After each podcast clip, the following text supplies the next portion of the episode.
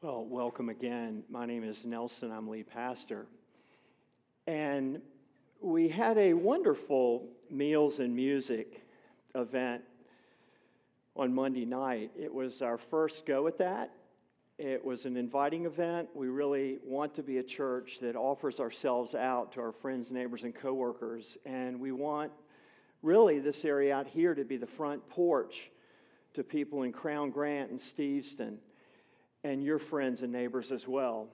And so um, the count I heard was 75, 80 people were out here on Monday night, and we had a bouncy house, and we had uh, food trucks, and we had live music, and it was a really, really great, inviting event. So if you missed it, we'll be doing it again on July 24th, Monday, July 24th. So put that on your calendar and make plans to be here and invite someone else to join you. Now, one thing that we believe at Community West is that Christians are called to be different. Uh, from the very beginning, God has been creating his special possession, his treasured people. We are meant to be a people unto himself, we're meant to reflect his character. And so we believe that the church is a counterculture. Some of us call ourselves followers of Jesus. And Jesus didn't mimic culture, he really came to transform culture. And we're meant to be a part of that. So sometimes we think, oh, well, the grace of God permits us to do anything we want, to mimic the world, right? No, actually, the grace of God frees us to live a new life. And the question is, how will we do that? We've been in this series on spiritual disciplines. We're calling it spiritual training. And the idea is that just like with physical training, we need to have a regimen, we need to apply ourselves. With spiritual training, we also need a regimen, and the ancients called it a rule of life. And these disciplines weren't ways that we earn our way to God, we are saved by grace through faith, full stop. So we don't earn our way to God, but we do make efforts to grow in Christ likeness. And so, what we've been saying in this series is the point of the series is not to try hard to gain God's favor. Instead, what we're doing is training well to grow in the likeness of Christ. So, this is a way, uh, the way that Christ has given us, the Scripture has given us, God has given us, really to grow to be His distinct people. Now, week after week, I kind of come to you and I say, um, I feel almost a little sheepish because we will present these disciplines. Uh, we've been looking at these other disciplines. So, you know, we've had simplicity and solitude and fasting and the Sabbath command. We've also had scripture meditation, and confession. And some of them uh, have been so contrarian in a way that some of us are going, I don't know really if I want to cease work for one day a week, or I want to withdraw food for a period of time in, other to be, in, in order to be more accessible to God. These are things that just cut against the grain. They do not feel natural to us. And today I have another, I have another discipline that's just like that. It's one that we're going to say, ee, I'm not really sure that this is something that will be good for me. But let me just uh, encourage you. Uh, we gather, we gather in our confidence in this that the Lord Jesus uh, died for us. In love, the Father sent the Son, and in love, the Son gave his life for us. He stood in our place, He paid our penalty for sin. We come in the confidence of the love of God for us through the gift of His Son, who also resurrected to new and eternal life. Through faith, we are joined to Him, and we have all of the benefits that God has to give. And so we approach these disciplines uh, in our conviction uh, that God wants what is good for us, even if it feels like uh, it is cutting against the grain. Sometimes I think, uh, you know, sometimes we think, oh, well, we're like normal humans. No, actually, Jesus is the only normal human. And the contrarian life that he's offering us is he's inviting us back into normalcy. And so these disciplines feel like they're doing something in us that are not normal. Well, in fact, they're altogether normal to begin to share the heart and the likeness of Christ. So that's what we're about. So, again, our discipline uh, this morning is contrarian. Today's practice is the discipline of submission. Now, I've never preached on this discipline before, and I uh, don't feel like I have the well dug as deeply with this one as I do with some of the others, and so I'll be drawing you along with me as I am uh, a pilgrim along the journey with you. But it seemed that the discipline of submission was important because I think we have, so many of us have had poor experiences with authority, and we've not experienced loving authority we've experienced harsh authority, and the whole idea of submitting seems contrary to what will make for a flourishing life. But in fact, we're going to learn today that it's just the opposite. So, what is submission? Submission is a practice where we're released from the burden of having to have our own way. So, most of us uh, are naturally committed to our own way. If there's anything uh, that we think is a core commitment, it would be that we see things clearly, uh, that if everybody else would just see things the way we do, then the world would be at a better place. And so we're committed to our own way. And some of that is, if I can say this gently, uh, we think we're the center of the universe. We think we see things clearly because we're at the center. And in fact, what's happening is God is trying to create a world where He is at the center. And so we have this illusion of being in control. And we have this almost moral imperative that we must be in control, or our world and our life will not go as it's meant to go. So we have this uh, discipline of submission. And we have it because uh, at the same time, it's really hard to uh, live in a life where we insist on having our own way. Richard Foster writes The obsession to demand that things go the way we want them to go is one of the greatest bondages in human society today. There's a lot of pressure. There's a lot of pressure for us when we have to manage uh, how everybody else sees us, where we have to persuade and cajole and control how everybody else sees us to get people to do our own way. So I hope you'll open your, your hearts today to this little known but widely practiced through the centuries spiritual practice of submission. And what we'll do is, I'd like you to turn to Philippians chapter 2, verses 1 to 11. It's in your worship guides, or you can turn in your Bibles.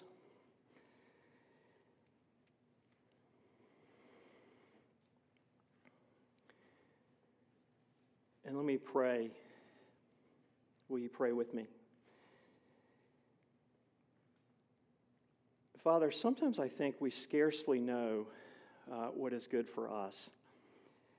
And so we resist what we need and we do what we ought not to do.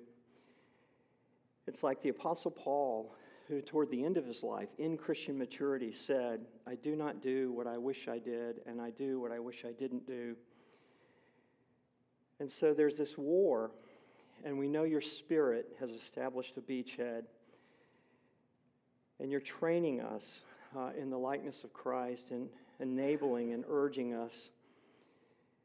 But we know we need, uh, we need help. We need the transforming grace of the Savior, and we need uh, the support of the community in which we now sit this morning. So we pray, Holy Spirit, you would continue to come and lead us and lead us uh, into the freedom of life with you. We pray in Christ's name and for his sake. Amen. Philippians chapter 2, beginning at verse 1. This is God's word. It is given to you in love. Hear the word of the Lord. Therefore, if you have any encouragement from being united with Christ, if any comfort from his love, if any common sharing in the Spirit, if any tenderness and compassion, then make my joy complete by being like minded, having the same love, being one in spirit and of one mind. Do nothing out of selfish ambition or vain conceit. Rather, in humility, value others above yourselves, not looking to your own interests, but each of you to the interests of others. In your relationships with one another, have the same mindset as Christ Jesus, who, being in very nature God, did not consider equality with God something to be used to his own advantage. Rather, he made himself nothing by taking the very nature of a servant being made in human likeness, and being found in appearance as a man, he humbled himself by becoming obedient to death, even death on the cross. Therefore, God exalted him to the highest place and gave him the name that is above every name, that at the name of Jesus every knee should bow in heaven and on earth and under the earth, and every tongue acknowledge that Jesus Christ is Lord to the glory of God the Father. Amen. Now, the context of the book of Philippians is there's conflict in the church in Philippi. Paul is writing from prison, and he has proclaimed the good news of Jesus' death and resurrection. But there are others in the church who stand for the same message, but they envy Paul's leadership success. And so they are working to undermine Paul, and they are operating in envy and rivalry. So at the end of chapter 1, verse 27, Paul exhorts the church stand fast in one spirit. Don't let these disgruntled leaders pull you into their animosity and divide you. So he urges the church toward unity. And so this is what he says beginning in verse in chapter 2 and I want to just ask you to leave it open on your lap and look with me again at what we just read. So Paul says, therefore, if you have any encouragement from being united with Christ, see, Paul understood salvation as personal union with this, the risen, ascended Christ. Christianity is not just believing in Jesus, it's being united to him. The living Lord so he says, if any comfort from his love. Now, here he's really pointing, I think, to the atonement. Jesus' love was expressed for you by voluntarily dying on the cross, standing in your place for sin, and raising the resurrection so that you also might have new and everlasting life. If any common sharing in the Spirit, Paul wants us to remember that Christ's Spirit lives in us. If any tenderness and compassion, this is his heart toward the church, for the church. Verse 2, he says, Then make my joy complete by being like minded, having the same love, being one in spirit and of one mind. So, Paul is urging unity in the church, and he's giving this foundation of union with Christ. And how will this unity be achieved? Well, surely we think uh, his Paul's world was just like our world. You know, every it was a dog eat dog world, and everybody had to fend for themselves, and everybody was climbing over everybody else to get to the top. And a lot of times we just feel alone in the world, and if we feel that we don't control things, and if we don't control outcomes, then how will things go well for us? But Paul says, no. Uh, and so here comes the counterculture, and it's enough to make your head spin. Verse 3 Do nothing out of selfish ambition or vain conceit. That is, do nothing motivated by personal uh, uh, advancement. And again, we say, What? Everybody is working. They're self promoting. Everybody is working toward his or her self advancement. If we don't do it, who will? He says, No, you're not the center of the universe. Don't set your life on feeding your own pride and ego. Rather, Paul writes, and here's the showstopper in humility, value others above yourselves. Humility. See, true humility is the freedom to prefer another person, to prefer the other person. Verse 4 not looking to your own interests, but each of you to the interests of others. So, this is really uh, kind of the showstopper. And it's so counterculture, it's hard for us to take in because we have to sort of compare the lives that we live in the world that we live in and ask ourselves, what would it be like to value others above ourselves, and how would that happen? Well, what he's doing, and it's texts like this that have led Christians in every age to identify this spiritual discipline of submission. Richard Foster writes Submission is the spiritual discipline that frees us from the everlasting burden of always needing to get our own way. In submission, we are learning to hold things lightly. We are also learning to diligently watch over the spirit in which we hold others, honoring them, preferring them, loving them. So, do you see this? The whole idea of submission, a lot of the fruit of submission is it's changing our hearts in terms of how we see others. Recall Jesus' astonishing statement. He said, If anyone would come after me, let him deny himself, take up his cross, and follow me.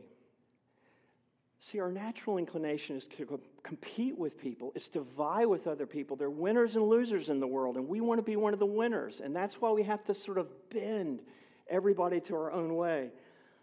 But Jesus is calling us to the way, really, of the cross. See, self denial is the foundation for submission. We're more comfortable with words like self actualization or self fulfillment, and we sort of flinch at the thought of self denial.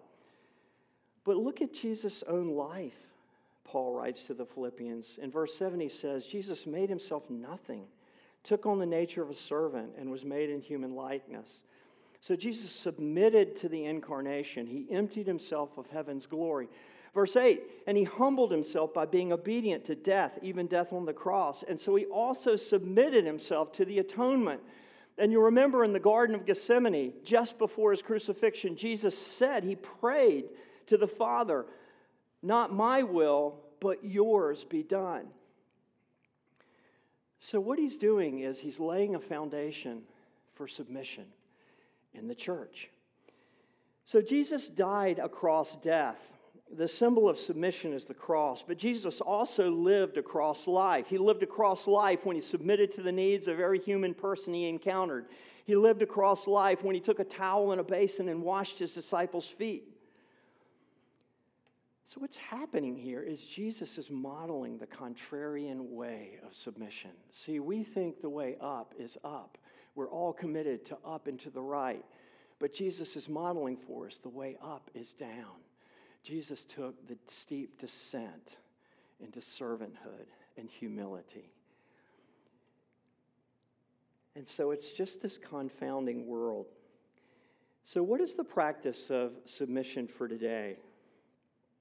Uh, I'm going to give you two words to begin to think about. And disciplines have start and stop times. And so they always have a context. The context is a meeting or a conversation or an interaction with another person or a group of people. But a few weeks ago, I was in a meeting, a church meeting, and I purposed in my heart prior to going into that meeting. Um, honestly, I hadn't uh, entirely appreciated the way um, I had been uh, more verbal than I wished I had been related to a topic earlier.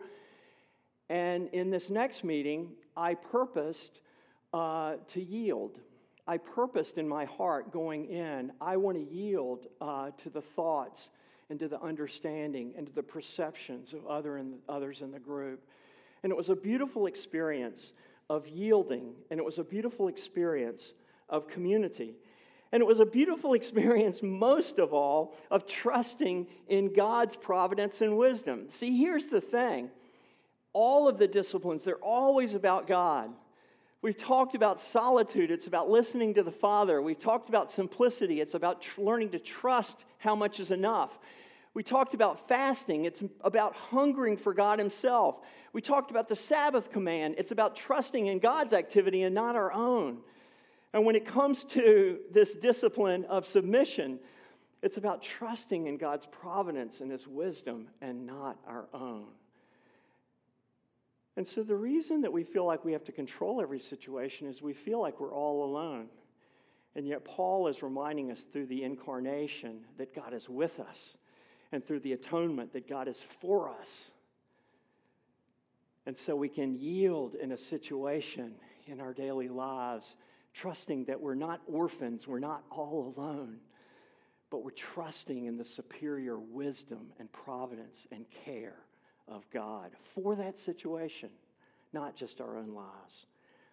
So the Apostle Peter, uh, in the, he was instructing on submission, and he writes this. He says, For to this, meaning submission, you have been called. So he's talking about this example of Jesus who submitted.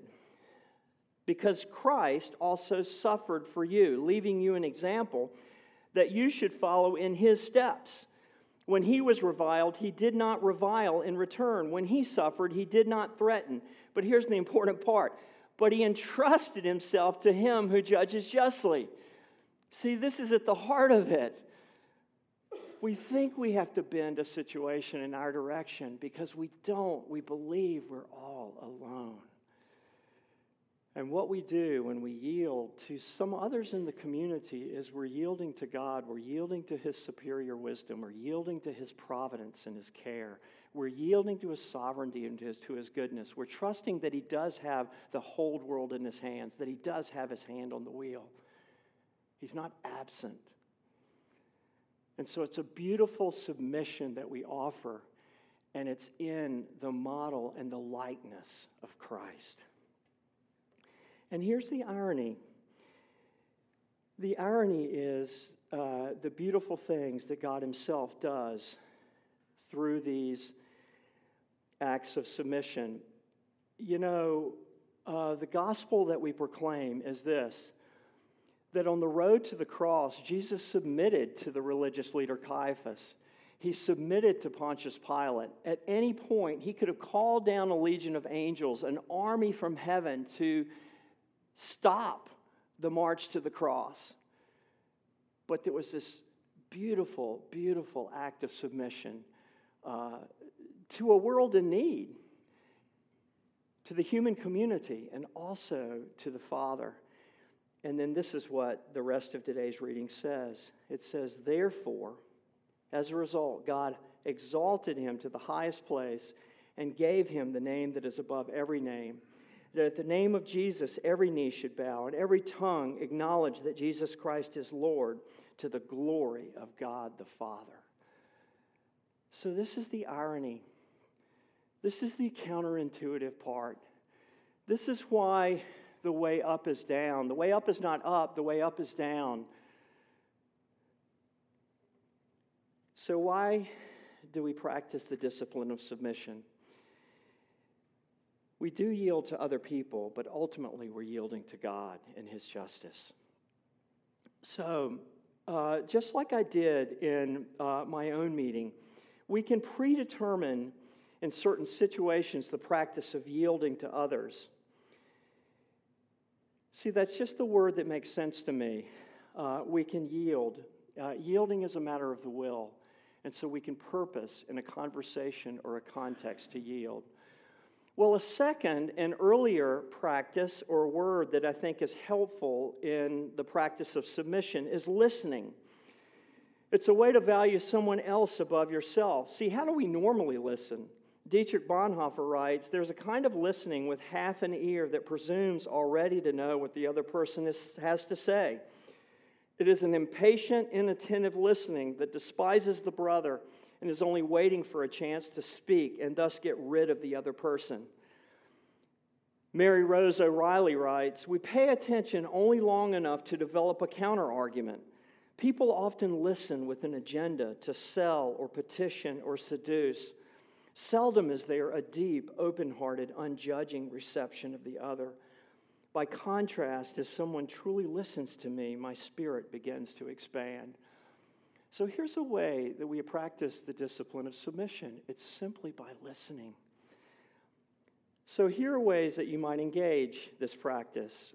Uh, when you're in a conversation with somebody else, ask three questions in a row of clarity, curiosity, and pursuit of the other person's heart before you make any statements. Okay? Three questions in a row. That's the discipline. Additionally, you might search the other person's face, asking, How does this person feel?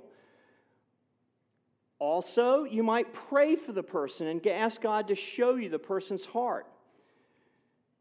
Another way to practice the discipline of listening is if you tend to speak too often and make your own statements, put your hand over your mouth like this. And that will just be a way that will help you restrain while the other person speaks. It was said of Abbot Agatho that for three years he carried a stone in his mouth until he learned to be silent. Maybe some of us need to carry just a little stone in our pockets that would be a sign that we want to listen to those that God brings into our lives. So, just uh, in conclusion, uh, we're in spiritual training, friends. We're in spiritual training, and I say to you every week, uh, these are things that we have to experiment with. You know, spiritual disciplines are self authenticating. You don't know that they will lead you into life and lead you into communion with God until you try them and experience the fruit of the discipline.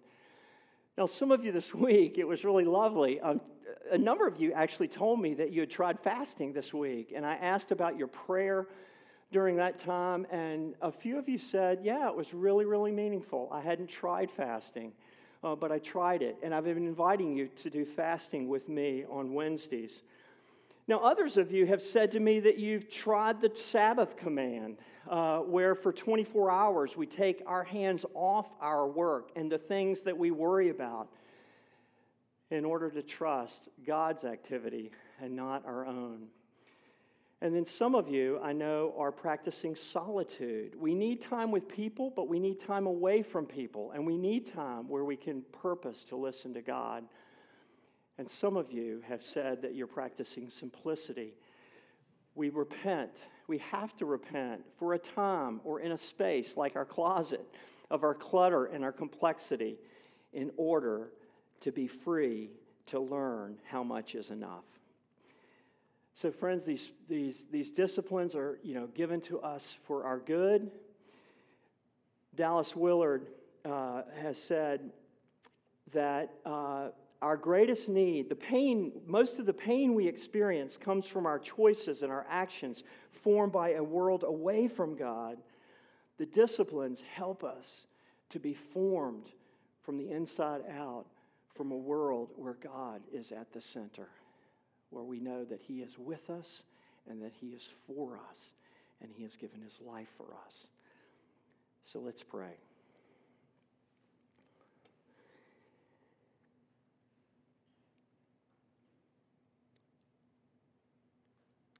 Father, that you know that we are an embodied people and you have given us an embodied spirituality that involves movement and our use of words and the things that we take into our bodies. And it embodies uh, rituals and liturgies of our days and our weeks. And we need this, and we need the support of others as we do these things together. And we pray that your Spirit would uh, lead us and give us uh, fruitful little tastes, even as we just maybe practice something incrementally. Fruitful little tastes that lead us uh, to you and that help us experience the joy of trusting you and not ourselves. Master, uh, we trust you as Savior and we also trust you as Lord. And we offer our lives and our church into your keeping for Christ's sake. Amen.